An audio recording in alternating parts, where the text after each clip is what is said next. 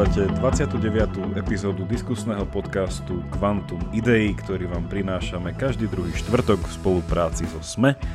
Ja som Jakub Betinský, no a dneska som tu hrdo za filozofiu. Zdravím, moje meno je Jaro Varchola a som tu za vedu. Drahí naši poslucháči a poslucháčky, dneska prinášame štvrtý a posledný rozhovor zo série rozhovorov na želanie. Čo ale neznamená, že také v budúcnosti nemôžu byť ďalej, čiže ak sa vám páčili a máte nejaké želanie, určite nás oslovte cez našu facebookovú stránku ideálne. No a dneska máme poslednú otázku, alebo vlastne že dve otázky v rámci jednej takej celistvej témy, ktorú sme dostali od nášho poslucháča. No a tie otázky mňa veľmi potešili a keďže potešili mňa a Jaro je taký altruista, čiže sa teší, keď potešili mňa, čiže obidvoch nás potešili. A tá otázka sa týka filozofie a jej nejakej aktuálnosti a teda z viacerých ohľadov a ten prvý ohľad je, že čo nám vlastne filozofia priniesla a prináša. Inými slovami tak veľmi pragmaticky, že na čo je tá filozofia? A čo je super otázka a ďakujem za ňu, lebo je to v niečom otázka, ktorú ja som dlho v sebe riešil, lebo ísť študovať filozofiu alebo že stať sa filozofom je v niečom také dneska, ako to povedať, no človek sa musí sám pred sebou hneď akože tak nejako, že čo to vlastne robíš? Dobre, čiže to je prvá podotázka a druhá je taká s tým spojená a to dalo by sa to zjednodušiť, že ako sa študent filozofie uplatní po škole? Že čo robí filozof, keď práve neštuduje filozofiu? Takže tieto dve otázky a verím, že sa nám podarí dať, ak nie uspokojivú, tak aspoň zaujímavú odpoveď. Ale predtým, Jaro, ako tráviš tento, nie nevyhnutne karantény, ale lockdownový čas? Tak ešte iba čerstvo začal tieto dva dni. Ale neviem, či to je také relevantné moje odpovede, lebo ja nie som filozof, čiže nás dneska zaujíma asi viac, ako ho trávia filozofi, ako vedia svoj čas poplatniť a čím sa živia, to asi zaujíma poslucháča. A práve aj spolu s Jakubom rozbiehame napriek karanténe v najhoršom historickom načasovaní nový projekt Komenského College, čiže to z hodiny na hodiny mení, sme sa už dohodli prvé osobné tutoriály a zrazu sme online, lebo sme mali prvý meeting online tesne pred tou tlačovkou vlády, takže sa to všetko mení. No uvidíme, no. Takže dneska nám došlo nabiť nové kreslo aj lampa na čítanie, tak možno príde čas aj na čítanie. Áno, musím prezradiť na Jara, že si necháva poriadnu bradu, počujeme Jaro, to je nejaký lockdownovský tento, nejaký ten, oný, že... Lebo vieš, že Nietzsche mal iba fúzi, že sa mi to páči, že je to taká celobrada. Chcem byť lepší ako Nietzsche, ne? Ve to, že keď mal hore, treba mať aj všade tady. A vieš, ja to mám vždy tak rád, lebo už mám tiež dlho bradu a sa hovorí vo filozofii, že barbanom facit filozofum, čiže brada nerobí filozofa, čo ma vždycky tak urážalo. Tak to si pekne prešiel rovno tej k téme, že čo robí filozofa filozofom. Musím k tejto prúpovidke povedať, že ani titul z filozofie nerobí filozofa filozofom. I keď akože formálne asi áno, ale asi tých absolventov filozofie príliš veľa natoľko, aby sa v takom, neviem, asi v takom dejinnom pohľade dalo spätne povedať, že aha, že to boli tí filozofi a filozofky. Takže niečo také, ale ja predtým ako by som akože skúsil načrtnúť nejakú odpoveď alebo začiatok tej odpovede na tú prvú otázku, že čo dala a dáva filozofia spoločnosti, tak mňa zaujíma, že ako to vníma vedec, že čo my z našej stránky, že čo vnímaš, že my dávame spoločnosti. Dobrá filozofia pomáha nám reflektovať to, čo vieme, čiže celé naše poznanie a naše nazeranie na realitu. A keďže, hej, ja v tom nie som taký úplne, že klasický vedec, lebo som študoval aj tú filozofiu vedy, čiže to ma tak donútilo trochu sa na to pozrieť trochu inak aj na tú vedu, ale aj vtedy som pochopil vlastne, že nie je možné robiť žiadnu dobrú vedu bez filozofie, že aj za tým, ako robíme biológiu, ako robíme matematiku, ako robíme fyziku, za tým je nejaká filozofia. Čiže nejaký množina myšlienok, ako nazeráme na realitu, ako k nej pristupujeme, ako robíme experimenty, nakoľko dôverujeme poznávaniu, že či na to ideme induktívne, deduktívne, jednoducho, či veríme matematike, logike, že akú máme metafyziku, že ako si predstavujeme, že by mal ten svet vyzerať, aby sme vôbec mohli sa ho cez ten experiment spýtať, že je to takto? že je naša teória pravdivá, ako si myslíme. Čiže, ale zase musím dodať, že bežný vedec pri bežnej praxi, keďže ten svet je dnes už taký komplikovaný a dnes už si ani fyzici navzájom nerozumejú, že jadrový fyzik a biofyzik a robia úplne odlišné veci a teoreticky, tak bežný vedec nevyužíva takto filozofiu, akože sa mu zdá, že takíto filozofi, že sú zbytoční. Hej? A ten názor nie je taký zriedkavý. Ale pre mňa v tej hĺbke, no však to môžeme skúsiť rozbaliť, že to som zvedavý, že čo si ty o tom budeš myslieť, lebo však keď máme teraz už toľko titulov z tej filozofie, tak to človeka neurobí filozofom, ako si povedal, ale že keď ten filozof nevie ponúknuť až takúto, neviem, hĺbkovú reflexiu, takúto významnú presvet, prepoznanie, že či je dôležitý aj taký, ja neviem, že priemerný filozof. Že taký rádový, bežný, že čo môže ponúknuť on. No neviem, no keď už sa teda priamo pýtaš na mňa, že taký ten priemerný filozof, no.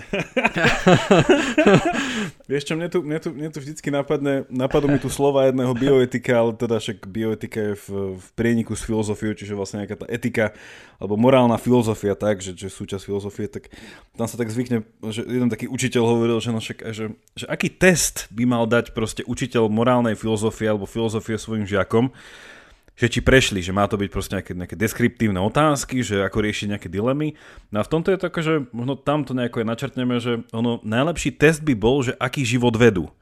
Alebo že čo s tým nejakým poznaním, ktoré proste o tej morálnej filozofii majú, že stal sa po semestrálnom kurze morálnej filozofie z tých ľudí v úvodzovkách lepší človek, pričom oni sami museli najprv vysvetliť, čo to znamená ten lepší a potom museli povedať, že alebo že nie, oni ich okolie, že by sa človek išiel, ako sa dneska robí to trasovanie, tak by si zavolal proste 4 ľudí v ich okolí a spýtal by si sa, že tak čo, ako? Už mesiac študujú, alebo že semestr študujú filozofiu, že no čo, je to s nimi nepríjemnejšie? A by ti povedali, že hej, už nedá sa s nimi vystať. Tak to tak Jakub, ty si zaviedol úplne skvelú vec, ty si zaviedol takú, že infectious filozofov. Že toto trasovanie, že sa spýtaš ľudí okolo vás, že nakazili vás, nedá sa s nimi Sokrates vydržať. Bol prvý super šíriteľ, vieš, takže v tejto metafore, ale ja som, akože ja by som k tejto otázke pristúpil tak s jedným memečkom, ale ešte predtým, že aby som dal kredit aj nášmu poslucháčovi, ktorú tú otázku kládol, že on aj tak rozvinul, ja to skúsim skrátiť a podľa mňa, že ho naznačil aj podľa mňa celkom dobrú odpoveď. Že on tak hovoril, že keď sa pozrieme na iné disciplíny ako fyzika, matematika, chémia a tak ďalej, že v každodennom živote sa to odráža. Nie, že máme internet, máme počítače, jednoducho máme fungujúce zdravotníctvo a tak ďalej. A potom, že čo tá filozofia? Že buď nemá žiadny vplyv, alebo ak ho má, tak je taký viacej, že nebije do očí. Hej? Že nie je to niečo také, čo by človek šiel hneď vyhľadať. Ale náš poslucháč potom super napísal, že hovorí, že citujem, že určite niekto niekedy prišiel s nejakým konceptom, na základe ktorého sa, povedzme, vznikol nejaký zákon, alebo sa prijala, alebo sa zmenili zaužívané spoločenské pravidla, etika, morálka a podobne. Hej, že toto mi príde, že je celkom dobrý nástrel k tomu, že čo to vlastne tá filozofia robí a že naozaj je to také trochu že menej viditeľné, ale možno v tom nie je o nič menej dôležité. A že mne sa páči takéto memečko, že verím, že všetci naši poslucháči videli Harryho Pottera. A také memečko, že kde vlastne jeden z tých, teda Harry Potter, Daniel Radcliffe, ide a venčí tie psy. Má takých tých 12 rôznych akože motúzov, kde má rôzne tie psy. A vlastne on má napísané na sebe, že on je filozofia. A potom sú všetky rôzne teda vedné odbory, hej, že matematika, biológia, všetko. No a ten vtip je taký, že teda, že ako keby tá filozofia v niečom, že takým tým spojivom, alebo že nejakým, ak nie nevyhnutne spojivom, tak akože záležia od nej, hej. A potom je vlastne tá otázka, čo ja chcem asi začať s týmto odpovedie,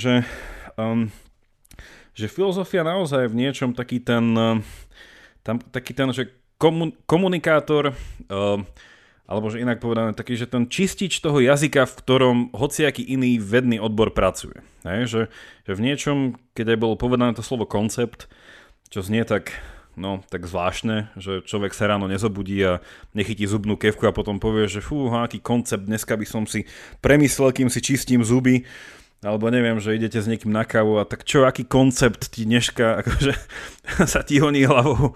Že to je to také divné slovo, skôr technického charakteru, ale že koncept do synonymický so slovom pojem, že tam si naozaj stačí predstaviť, že je to v nejakým spôsobom, že abstrakcia vyňatá z každodenného života, ktorá prežije aj tú svoju nejakú inštanciu, že inými slovami, ja neviem, že idem po nejakej lúke a zdá sa mi to, že celé krásne a ohromujúce a potom vlastne prídem domov, no a nejaký ten zážitok tej krásy, ktorých sa potom snažím nejako spätne akože pochopiť alebo niekomu ňom povedať, tak vlastne to je koncept, že to, žije to v mojej mysli, že niekomu to prerozprávam, poviem nejaké proste spojivá a tak ďalej. No a filozofia, podľa mňa, že v tomto presne nejakým spôsobom sa snaží chápať tomu, že ako vznikajú tie koncepty, s ktorými pracuje proste všetky iné vedné disciplíny a že ich nejako vyčisťuje, poukazuje na to, že ak sú niektoré, že nazývame to takzvané, že prázdne. Hej, a v tomto akože to memečko s tým Harry Potterom je úplne pravdivé, že filozofia ako keby dodáva také tie komunikačné nástroje, hej, ďalej v niečom. A to by sme akože mohli aj v tej matematike, je to taký spor, že čo predchádza čomu, že či logika matematike alebo matematika logike. Však bolo také hnutie, minulé storočie sa volalo, že logicisti, ak by som to preložil po slovensky, ktorí teda hovorili, že aj matematika vychádza z nejakých logických pravidel a nie naopak. Čiže oni by povedali, že aj takáto jednoducho z tých úplne čistých vied ešte stále stojí na filozofii. Čiže akože a toto je taký spor, že ktorý akože pre nás filozofov je ľahko pochopiteľný, lebo že my vo filozofii extra neveríme nevyhnutne na taký ten úplne že jasné rozdelenie toho, že je nejaká veda a nejaké vedné odbory, ktoré nám, ako bolo povedané, dávajú ten internet a dávajú nám jednoducho tie rôzne možnosti toho a toho. Ale že my to vidíme tak nejako, že celkom že spojení, že filozofia a iné tieto humanitné zamerania s tými prírodnými vedami nevyhnutne súvisia. A že prvotní filozofi by sami o sebe nikdy nepovedali, že ja som len filozof a teda mám, neviem, že PhD z filozofie, že každý prvotný filozof bol v niečom vedec a teda všetko ostatné, čo sa s tým ešte spája. Okrem toho, že bol právnik a astronóm a tak ďalej a tak ďalej. Takže toľko to na začiatok. No, tu je také, že možno tak to prevážiť na druhú stranu, že dobre, že filozofia je neuveriteľne dôležitá, ale čo je asi taký problém, že to, že v niektorých konceptoch dokážeme fungovať aj 100 rokov, alebo 200, alebo 300 a vtedy prípada také, že dobre, tak filozofii boli dôležité, lebo keď si pozrieme históriu, tak napríklad keby nebola tá prvá filozofia, ktorá akože oslobodila svet nášho myslenia a svet našich pojmov od mýtov, že sme nevysvetľovali všetko cez mýty, ale zavedli sme nejakú novú kauzalitu, racionalitu, tak by sme sa nikdy nedostali tam, kde sme, hej? Že to, ak tie pokroky tých Grékov a v matematike a v astronomii, že za tým bola nejaká filozofia, že najprv sme museli uveriť, že dá sa na to prísť rozumom, že svet je poznateľný. A takýchto zlomov, takých týchto objavov filozofických, že nové koncepty, ktoré lepšie rezonujú so štruktúrou reality, bolo veľa. Ale že to je taký možno taká otázka, ktorú aj preto sa to možno poslúchať pýta, aj preto možno veľa, neviem, či Jakub budeš súhlasiť, že možno aj preto veľa absolventov filozofie si hľadá miesto v kaviarni, že možno preto, že my s niektorými konceptmi môžeme fungovať 300 rokov. Jednoducho, že povieme, že je to takto a potom nastúpia tí vedci, matematici a chemici a biológovia a šprtajú sa v tom. Hej? Ale všetci vychádzajú z tej istej paradigme, že nemeníme paradigmu, nemeníme koncepty, nemeníme pojmy a oni to zdokonalujú, hej, že lepšia zubná pasta, funkčnejšia to a to a to, lepšie zdravotníctvo, lepšie zákony, ale nemenia paradigmu, že nie je aj to dôvod, prečo je ťažké byť dobrým filozofom alebo prečo je väčšina filozofov akože kruto povedať, že v niečom taká, že dnes menej aj dôležitá, aj uznávaná ako prírodných vedcov. Už nedá mi nespomenúť, že ešte v 17. storočí neexistovalo proste slovo veda, ako ho používame dnes. A mne to tak vždycky až tak škodoradosne príde, že to musím pripomínať, že veda sa nazývala, že prírodná filozofia, alebo teda ešte vtedy latinským, hej, že filozofia naturalis. A ešte keď Isaac Newton napísal to svoje veľké dielo, tak to bolo presne, že sa to volalo, že matematické princípy prírodnej filozofie. Ne? Že ono, akože to, ako to vnímame dneska, je opäť, že trošku, že nová vec, alebo že učíme sa s tým nejako zžívať a má to čo dočinenia s veľa vecami, čo sa stalo posledných 200 rokov. Ale no ak hovoríš, že ak nejaký, že ten koncept prežije, alebo že žije dlhšie a že asi, že pýtaš sa skôr na to, že by sa mali meniť? Alebo teda, že je problém, ak nejaké koncepty sú tu príliš dlho bez zmeny? Alebo že, čo bola tá tvoja výhrada? Nie, ja vlastne, aj prváž, ak som to nevysvetlil dobre, ja hovorím, že možno nie je dosť práce pre filozofov, lebo Lebo že vytvoriť nejaký nový veľký filozofický objav v tom, že ako sa pozeráme na svet, alebo že zmeniť prírodnú filozofiu na vedu, že takýto objav je že raz za 100 rokov. Ale že je ťažké robiť, že každý týždeň objavy vo filozofii a posúvať akože naše koncepty dopredu každý týždeň. Za to vo vede to je ľahko možné, hej? Že je ľahko efektívnejší materiál, efektívnejšiu zubnú pastu, lepší liek, menej vedľajších účinkov, že v tom, ako je to nastavené, je to možné. Ale že vo filozofii, ak by sme vymýšľali každý nové koncepty, tak potom by to bolo vlastne ešte horšie, lebo by sme iba komplikovali svet a nie zjednodušovali ho. Že by to bolo proti Okamovej britve. Akože ja na to odpoviem asi zo svojho uhla pohľadu, ale predtým iba dám také varovanie, že ono vo filozofii, že neexistuje nejaký ujednotený prúd, že týmto sa vlastne odlišuje asi, že filozofia a prírodné vedy, ktoré sa snažia nájsť nejaké veľké unisono naprieč celým akože globálnym vedeckým spektrom, a i keď to neplatí v istých, akože nazývame ich tie spoločenské vedy, že tam napríklad, ja neviem, že Nobelovú cenu za ekonómiu môžu dostať dvaja ľudia, ktorí idú úplne proti sebe, kde vlastne vidno, že ekonomia vyšla z morálnej filozofie, ale o tom inokedy. Čiže vlastne to je to dedičstvo, ktoré si tá ekonomia ťahá. Ale akože v prírodných vedách by to nemohlo byť také, že nie, že jeden proste objaví, čo to bolo teraz, nejaké genové nožnice, či čo to bolo. A že jeden objaví niečo úplne proti tomu. Vieš, že to je úplne absurdné. No a toto chcem povedať, že vo filozofii, no, že viacero názorov na to, že čo to filozofia je. Ja poviem také niečo možno paradoxné, že práve naopak, že ak dneska to vnímame, že prírodné vedy, s čím sa podľa mňa tiež nedá nevyhnutne súhlasiť, že fungujú na báze nejakých objavov, alebo že sa objavujú proste veci, že ako svet funguje, alebo neviem, že nejaké skryté vlastnosti, alebo neviem čoho, že proste že na báze objavov. Tak filozofia skôr je v takom tom zvláštnom slova zmysle konzervatívna. Že ona sa skôr z istého uhla pohľadu snaží donekonečna obhajovať veci, ktoré už tu boli. A v tom tie rôzne školy filozofie medzi sebou donekonečna budú proste súperiť. Že ono nedá sa vo filozofii prísť s radikálne novým konceptom. Že vlastne filozofia je nevyhnutne, ako si to môžeme predstaviť, ako taká pavúčina myšlienková, že vždycky nevyhnutne treba ísť proste k nejakému stredu. Že a ten stred by bol niekde na začiatku toho celého. Čiže vlastne aj v dnešnej filozofii sa dá akože rozlíšiť, že skoro že všetky spory, ktoré tu už kedy boli, za posledných nejakých 2500-3000 rokov, len sa im stále dáva nový šat.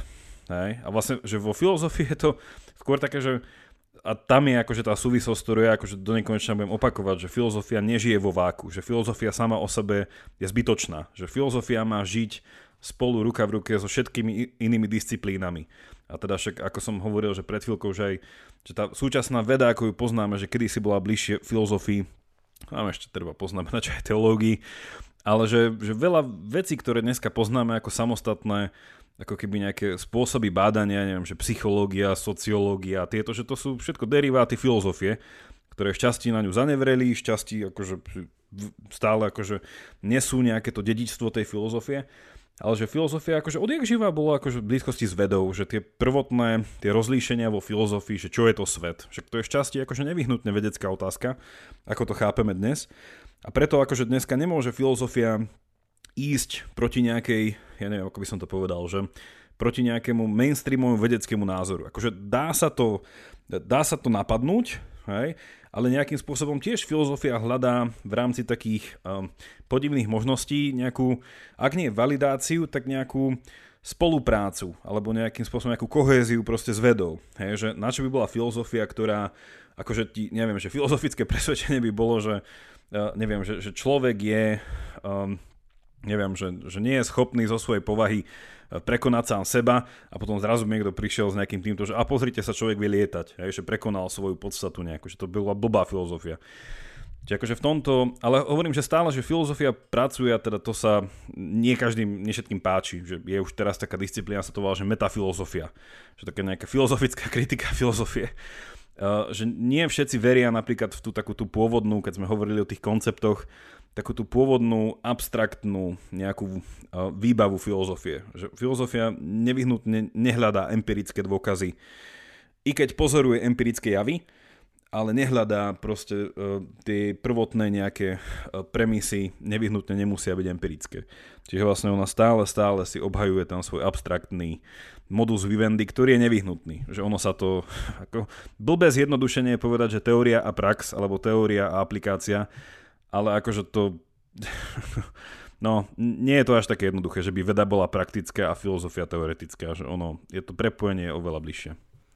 Je to veľmi zjednodušujúce, ale je to v niečom pravdivé, ale zase, že prax neexistuje bez teórie, že možno iba to, že tá rýchla a príliš taká vedecká technologická doba nám akože zahmlieva tým množstvom vynálezov a vecí, ktoré každý deň použijeme, ktoré sú vlastne že dôsledkom vedeckých vynálezov za stovky rokov a my ich denne použijeme, že desiatky, že hrozne veľa toho využívame aj práve teraz, keď nahrávame podcast, že to je neuveriteľné, koľko vedeckých objavov sa na tom podieralo a koľko vecov, že sme v tom, že možno sme zahltení, ale tá teória je stále za tým a je kľúčová. Že to práve, že ako vedec musím povedať, že nie je možné vlastne postaviť experiment bez teórie, že najprv musím vedieť otázku, čo sa chcem opýtať tej reality, čo chcem odmerať. Na to, aby som mohol položiť otázku, musím veriť nejakým konceptom a tak ďalej.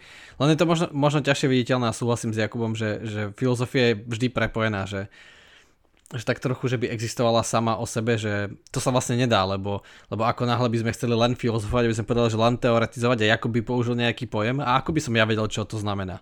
Že my musíme využiť to, že žijeme v jednej realite, v jednom svete a že aby som ja vedel, že čo ten pojem znamená, tak to musí s niečím korelovať, s niečím rezonovať v tej realite, aby sme vedeli, že keď povie, že neviem, že slobodná vôľa, tak by sme vedeli, čo tým myslíme a to je vždy už previazané nejak s tou empíriou. A tu je možno to zaujímavé, že ako hovoríš, teraz je veľmi blízko vede.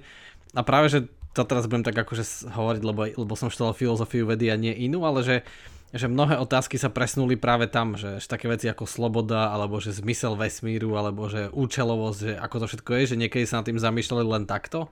Hej, v filozofických rozhovoroch, ale dneska tak ako Jakub povedal, to nemôže protirečiť nejakým názorom, že dnes už vieme, že je tu nejaké kozmické žiarenie, nejaké kozmické pozadie a že galaxie sa od nás deľujú a teda vesmír sa rozpína a teda na 99, neviem koľko percenta začal v nejakom bode približne pred 14 miliardami rokov a čiže tvrdiť niečo iné je také, že je to trochu hlúpe, lebo to nemá pôdu pod nohami, alebo že či máme slobodnú voľu, nemáme, tak to závisí od toho, že čo na to hovoria naše najlepšie teórie, že či to vyvracia, dovoľuje a tak ďalej, že v tom je tá filozofia vedy veľmi zaujímavá. Však možno aj také, že neviem, či si Jakub to chcel, ale že my sme s Jakubom na tak akože dosť náhodou, možno ja iba náhodou, Jakub nie, ale že posledné roky sme prišli na tom, že aké je blízke spojenie filozofie napríklad umelej inteligencie. Že ľudia si myslia, že to je vec programátorov a tak ďalej, ale umelá inteligencia je niečo, kde sa veľmi spája práve, že matematika, tá technológia, veda práve s filozofiou, že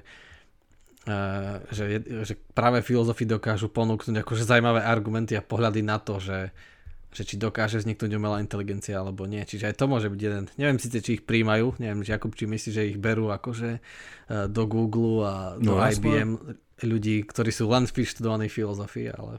Časti. Ja som dokonca čítal aj článok, ktorý, teda toto môže byť tiež časti odpoveď nášmu poslucháčovi, že jedno z tých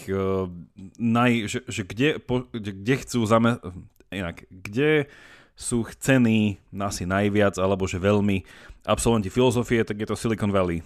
Hej, že, a teda však to chcem povedať v tej druhej časti dnešného teda našej diskusie, že čo robia absolventi filozofie, ak nevyhnutne idú na akademickú dráhu, ale hej, že akože pri tej umelej inteligencii sa to presne ukazuje, ten abstraktný rozmer. A teda, že abstraktný v tom najlepšom slova zmysle, lebo abstraktný neznamená iba, že neviditeľný, neexistujúci, imaginárny, fantastický až fantasmagorický, ako sa to môže niekedy povedať, kde to potom začne až korelovať s tými nejakými vecami, že tak to je proste klamstvo, hej, lebo je to nejakým spôsobom výmysel a proste no to je jedno. Čiže vlastne, že abstraktný, že lepšie to chápať sa slovo, že abstrahovaný, že abstraktný je to, čo zoberiem, ako som hovoril na začiatku, že z mnohých inštancií nejakého fenoménu zoberiem niečo, vyabstrahujem nejaký ten, ako sme sa bavili minule pri inteligencii, že vlastne, že vyabstrahujem nejakú tú povahu tej veci, ktorá prežije nejaké tie jednotlivé inštancie a potom s ňou pracujem ďalej. No a či ten koncept prežije, či má prežiť, či bol dobre spravený, tak povediac, tak to záleží na mnohých veciach a že pri tej umelej inteligencii, že je to úplne krásne vidno, že keď filozofia sa od začiatku zaujíma o to abstrahovanie a tie abstraktné veci, tak tie voláme, že myšlienky. No a keď to poviem tak úplne, že blbo, tak kde žijú myšlienky v nejakej mysli, čo nevyhnutne vedie k otázke, tak čo je to tá myseľ, keď sú tam, že je to nejaký domček, proste je to nejaká farmička, a že ako sa proste tvoria, ako, v akom sú vzťahu, ako sa ovplyvňujú, potom, že keď je tá myseľ, tak kde je v človeku a aký vplyv má proste toto. No a dostaneme sa k niečo, že sa volá filozofia mysle, no a tam potom to akože začne byť veľmi akože také až každodenné, že napríklad, že akú majú kauzálnu silu myšlienky. Hej, že dokážem myslením niečo zmeniť, alebo že toto. A to už sú tie potom tie klasické otázky tohto celého, čo sa rieši vzťah tela a mysle. Ale zase to počiarkuje taký ten abstraktný vstup, ktorý do toho tá filozofia dáva.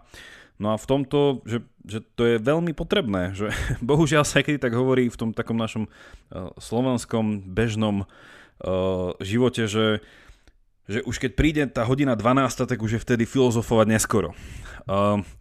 Čo je pravda, len čo sa nepovie v tomto je veľa to, že ono sa nikdy predtým nefilozofovalo.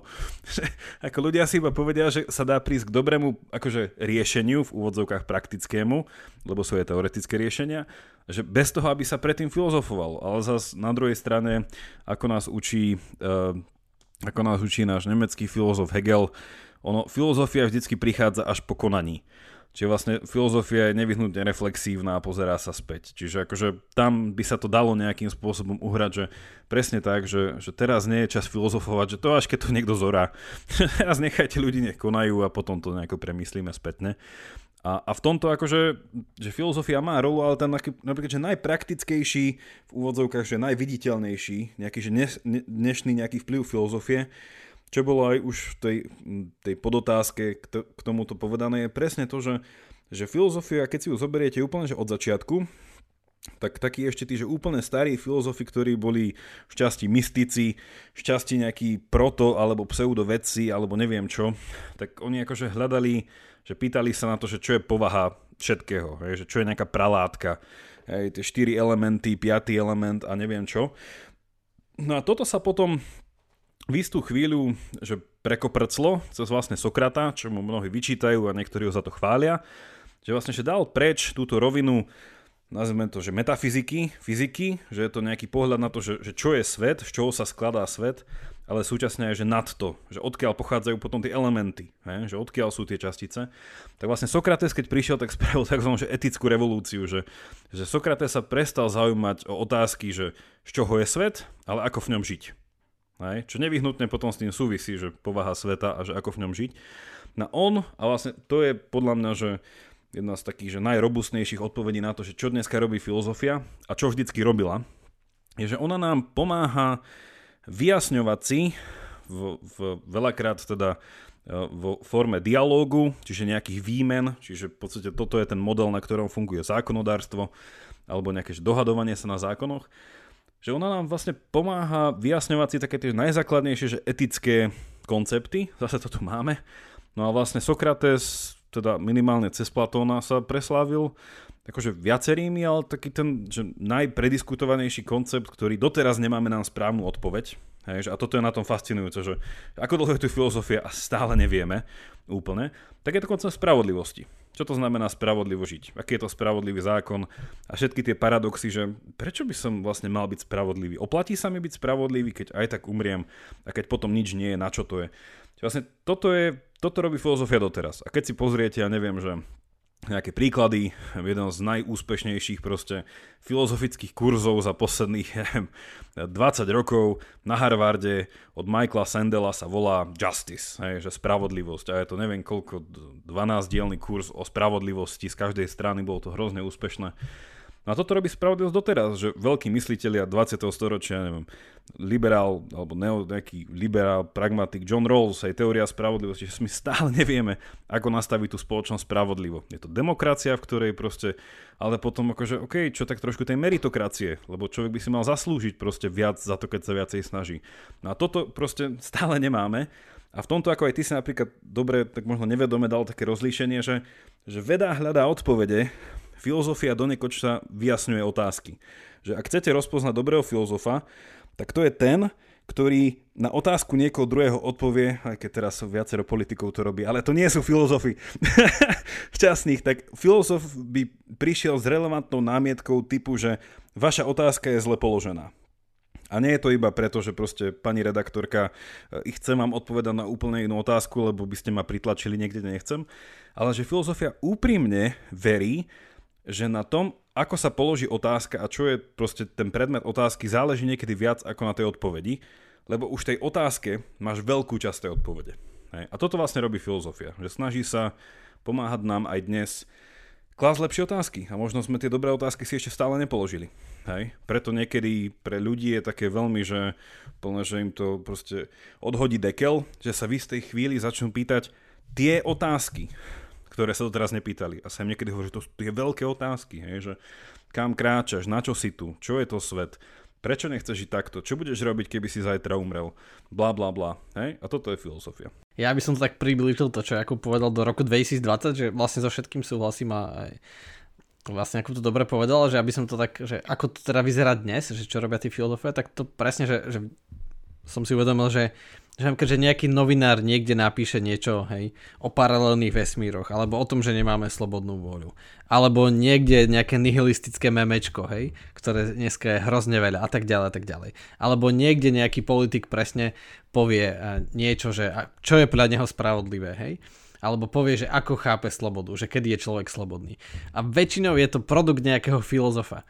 Že filozof je niekto, kto má niekde čas presne očisťovať tieto pojmy, zamýšľať sa nad nimi, dávať si tie otázky a niekde o tom napíše a on si to prečíta. Že keď sa na to uvedomuje, tak ten politik nestíha premyslieť, že čo je to tá sloboda. On iba presadzuje nejaký koncept slobody, že či už pozitívnej, negatívnej, hej, to je taký ten od Isaiaha Berlina, ktorý to on to rozvinul túto teóriu, alebo nejaký iný, čiže to už robí automaticky, napríklad, že aj to, že čo je to liberálna demokracia, alebo že prečo je liberálna demokracia dobrá, tak to je veľa z toho, že z európskej politiky v roku 2020 je napísané v eseji akademika a filozofa práve Johna Rawlsa. Že politickí filozofi niekedy sa nad tým zamýšľali, kládli si to a vymysleli koncepty, ktoré sa nejak uchytili, napríklad Nietzscheho nihilizmus. Hej, nie iba Nietzscheho fúzy sú dodnes známe, ale ten Nietzscheho nihilizmus a pohľad na svet bez morálky po smrti Boha je v niečom tiež úchvatný a hrozne zmenil spoločnosť. A takto filozofovia ju stále menia, ale že ozaj sú v pozadí, že nie sú na výslni, alebo iba kladú, ako Jakub povedal, že snažia sa, aby tie otázky boli dobre položené, čiže nejak očistujú ten jazyk, očistujú naše myslenie a potom už iní ľudia na to odpovedajú. Hej? Nejaký, že tak ako niekto vymyslí, akože Marx a Engels, hej, také títo, hej, o ktorých sa aj hovorí, že nešťastie nikdy nechodí samo, preto Marx a Engels, tak oni boli politickí filozofi, že vymysleli nejaký koncept toho, čo je dobré, čo je cieľom človeka, čo je spoločnosť a tak ďalej. A potom iní nejakí to iba sa chopili tej myšlienky. Jasné, že stále moderný neomarxista povie, že oni to sprznili a že to vlastne je celé zlé, však možno aj áno, teda určite to šťastie sprznilo, ale to neznamená, že ich filozofia je dobrá, hej, automaticky, ale že to niekto iný to potom bude konať. Čiže že to, ty si tam Jakub si teraz povedal, že filozofia je pokonaní, to takéto hegelovské, ale že filozofia, súhlasím, že filozofia nekoná, ona je pred a pokonaní.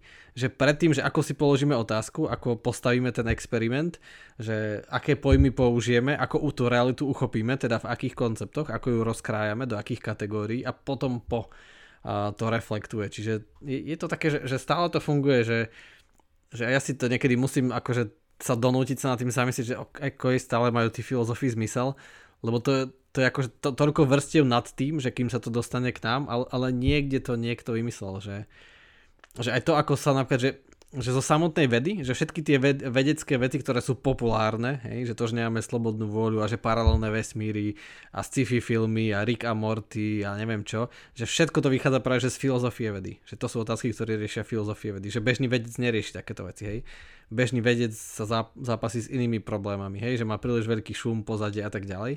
Toto sú práve tí filozofi, ktorí nad tým rozmýšľajú, že OK, vieme to, máme takúto pôdu pod nohami z najnovších vedeckých teórií a teraz, že ako teraz položiť otázku, hej, na základe toho, čo vieme a aké koncepty použiť, aké vyhodiť.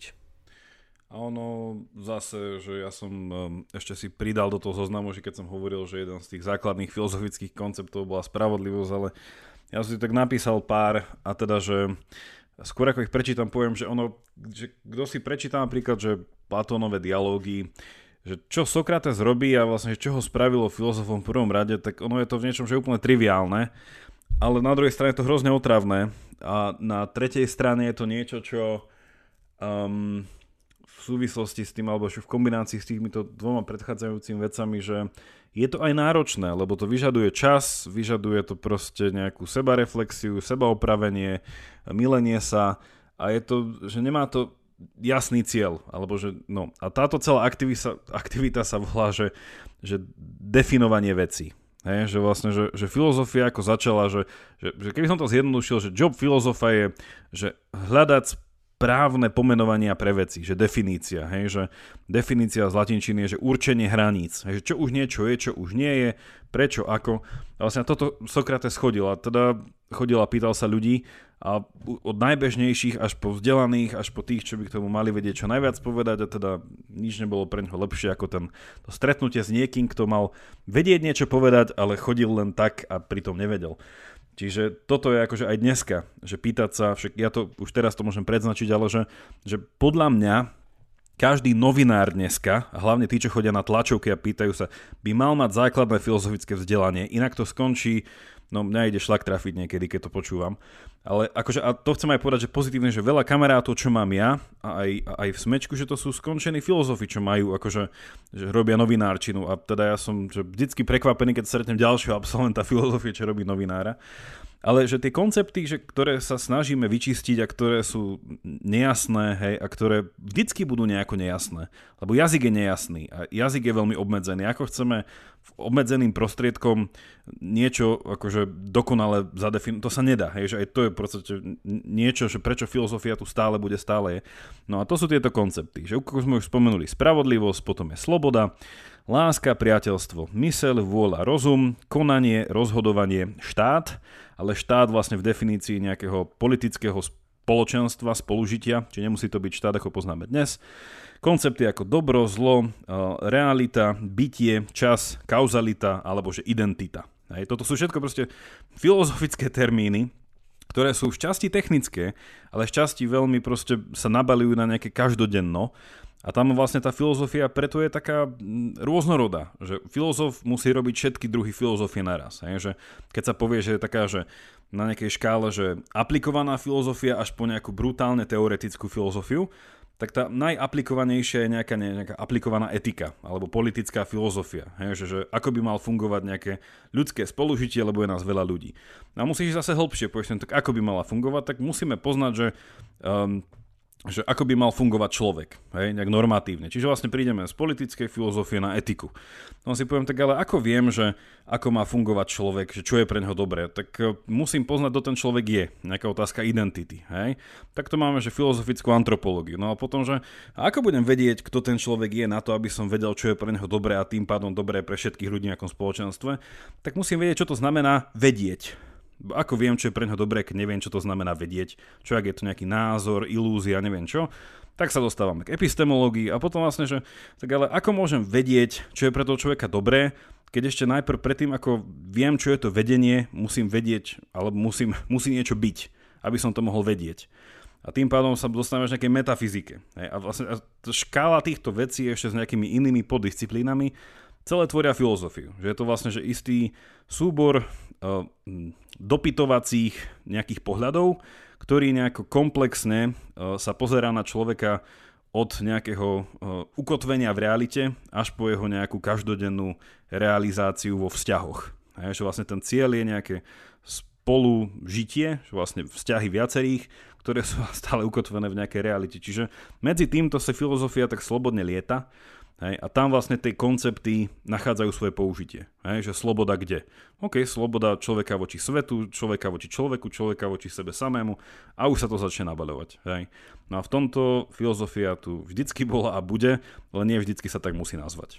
Hej. Veď to takým dobrým príkladom zlej filozofie, teda toho, že ako nám zlá filozofia alebo dokonca nefilozofovanie, či to, čo Jakub hovoril, že poctivé nepýtanie sa týchto mnohých zložitých otázok, keď niekto povie, že ontológia, epistemológia, metafyzika, to sú prázdne pojmy, nič sa nehovorí, ale že že dneska ľudia môžu postaviť celý svoj život, čiže celý svoj čas, ktorý na zemi majú, tým, že uveria nejakej nefilozofii alebo zlej filozofii, také, že nič nemá zmysel, hej? Alebo že všetko je relatívne. Alebo že umenie je relatívne, že každý má neviem čo, hej? A na tom postavím celý svoj život, ale to je nejaké že filozofické tvrdenie a väčšinou je zlé, alebo ničím nepodložené, nepremyslené, keď sa to nespýtam a na tom postavím celú svoju existenciu v realite na nejakej takejto akože že fráze doslova. Ale že keby to nerobili ľudia v minulosti, že keby neboli filozofie, nepýtali sa tie otázky a nesnažili sa na to prísť, že ako to teda je, že a čo má zmysel, čo je spravodlivé, že niekto si povie, že svet nie je spravodlivý a ukončí to a na základe toho teraz prispôsobí tomu všetky svoje rozhodnutia a činy, veď to je hrozné, nie? A že tým sa niekedy ľudia to pýtali a vďaka tomu sme úplne inde, hej, tá spravodlivosť ako vyzerala pred 2000 rokmi a ako vyzerá teraz je úplne niekam inde, hej, a takisto aj veda.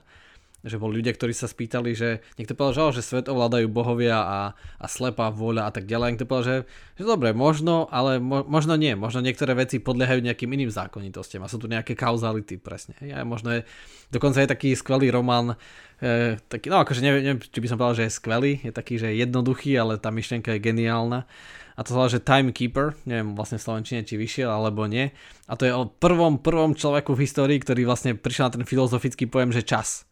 Že ľudia iba tak existovali, ale nevedeli, nemali ten koncept, že nevedeli, že existuje niečo ako čas. Že to plynutie, to striedanie sa dá nejak uchopiť jedným pojmom a on na to potom prišiel a začal ho merať a bol ním fascinovaný a snažil sa od nich ostatných presvedčiť a im to vysvetliť a tak ďalej, že to je niečo také, že wow.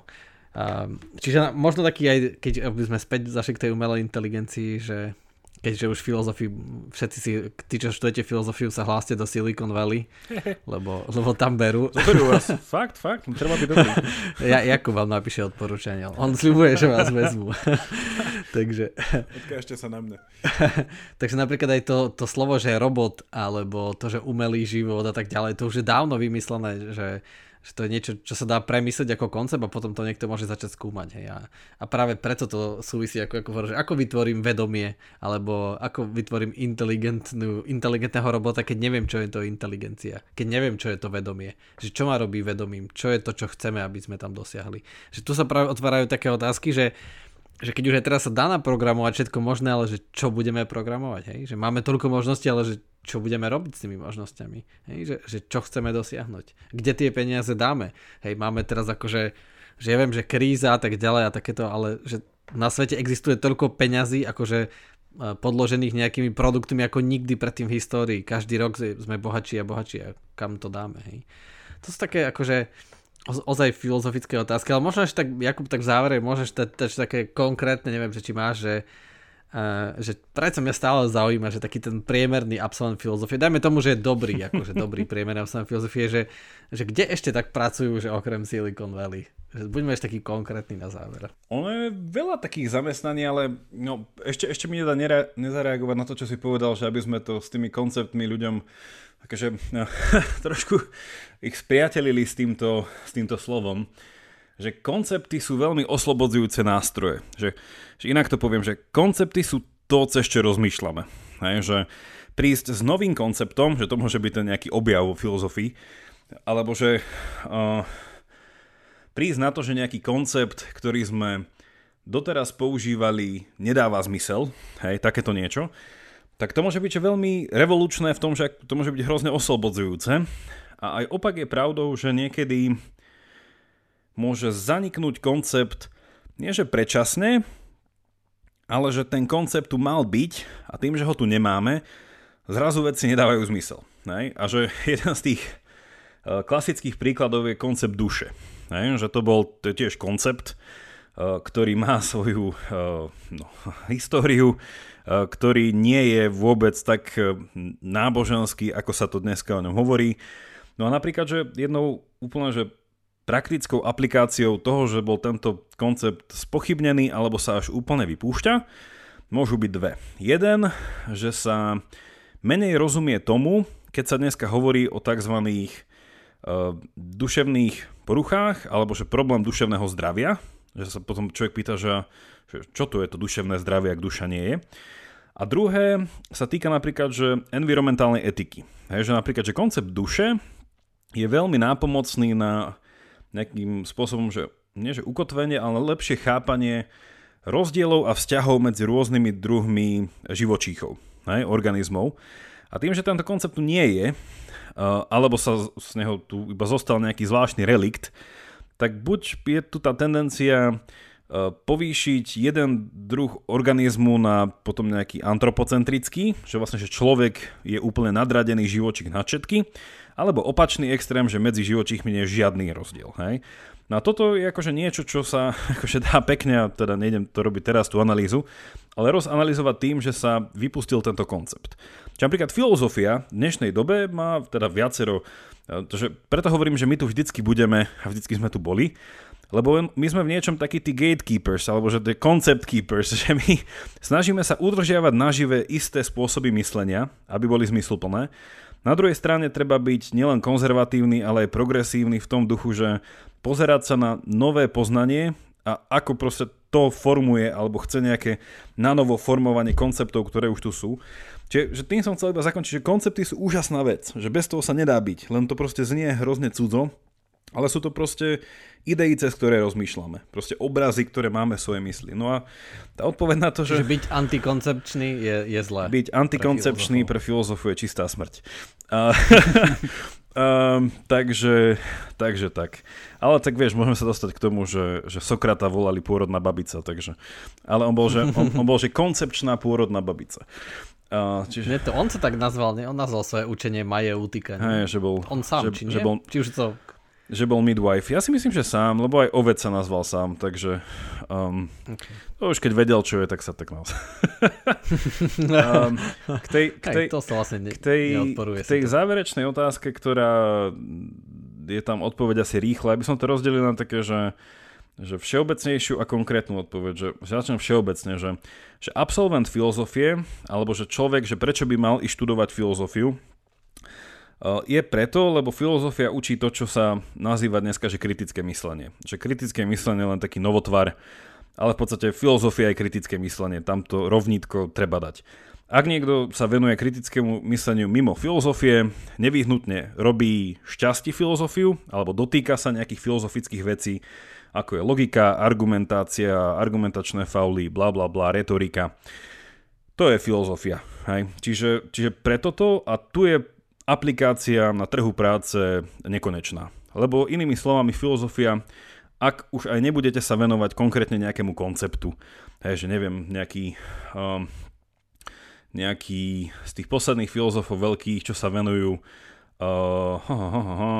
vzťah prírody a reality, hej, že takéto nejaké veci, že ako rozumieť konceptu prírody, hej, a či proste vieme spoznať, to zase staré otázky, že či vieme spoznať proste realitu, aká je, alebo či ju len vidíme v zrkadlách, hej, že napríklad taký Richard Rorty, hej, tieto veci.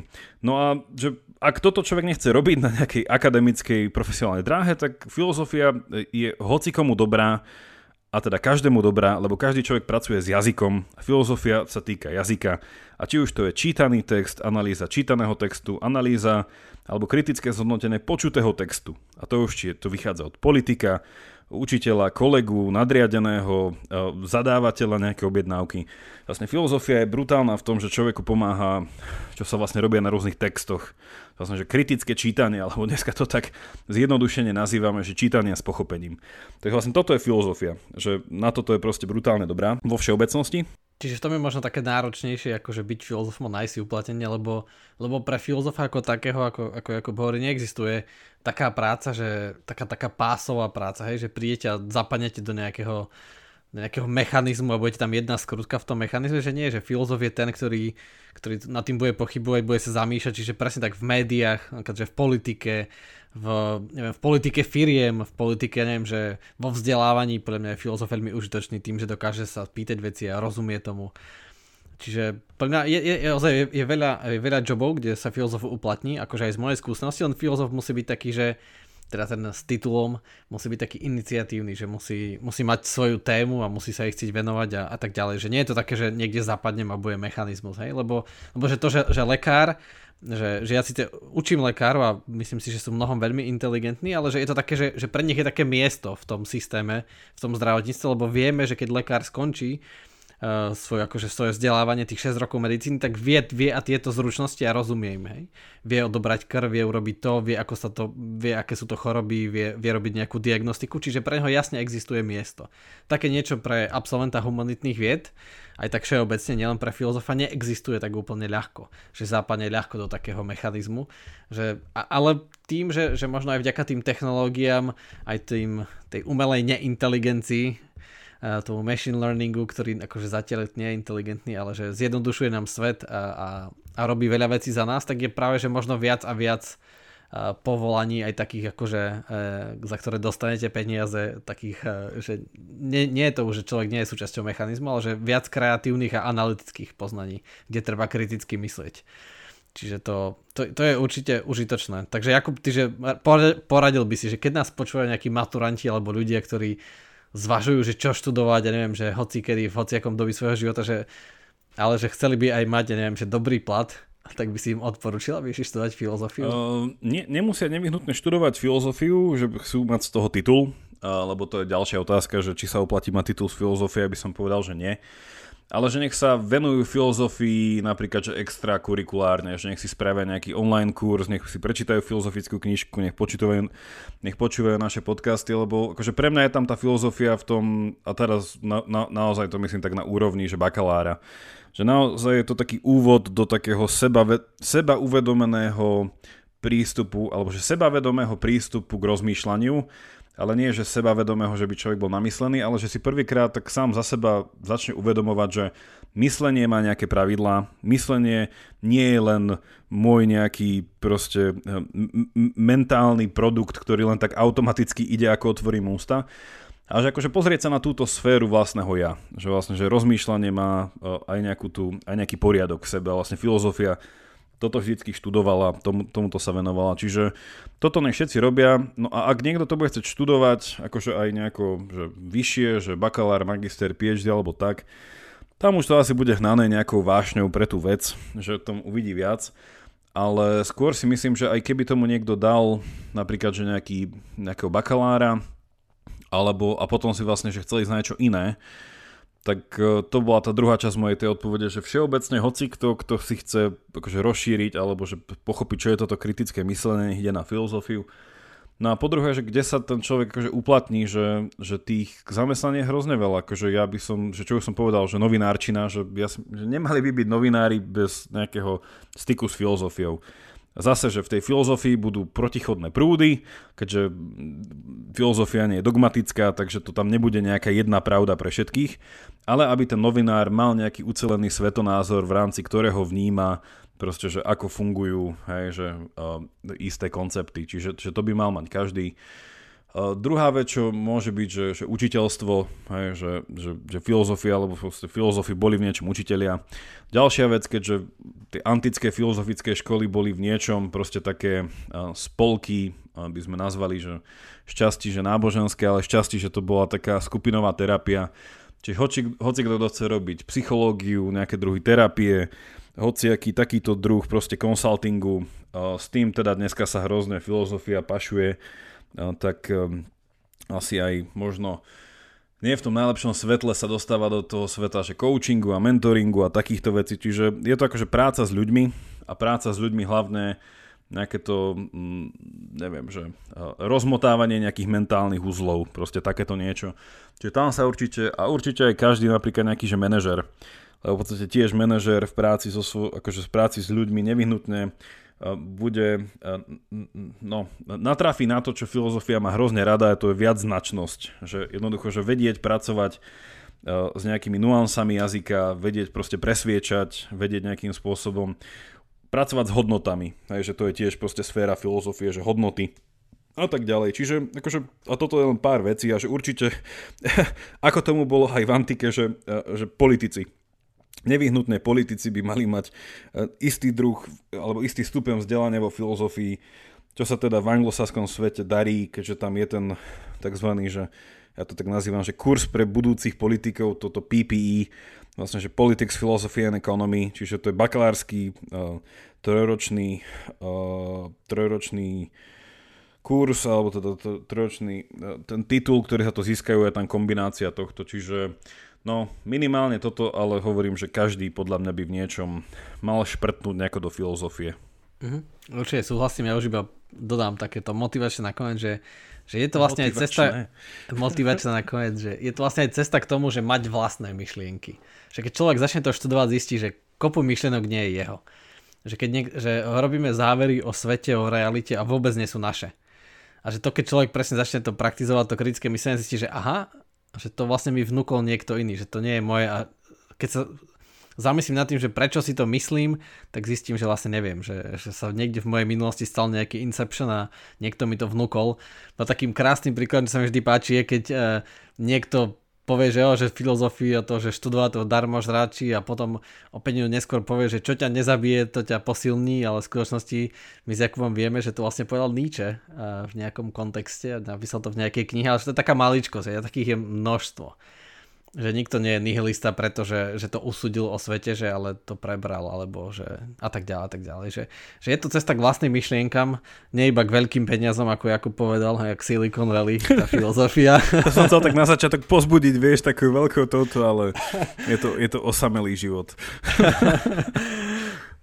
Ja by som na záver možno bol ešte radikálnejší v tej tvojej téze, že ja by som možno ešte pritvrdil a povedal, že filozofiu študujte preto, aby ste možno prišli na to, že mať, ako sa to dneska hovorí, že originálne myšlienky je takmer nemožné. Lebo ono v podstate, že aj filozofia je v niečom taká že myšlienková archeológia, že sa pozerá, že ako sa dejinami sme sa dotavili k nejakým názorom a takisto ako nemôžete mať úplne že originálny výraz vo vlastnom slovenskom jazyku, že stále používate slová, ktoré používajú všetci, že môžete mať vlastný štýl.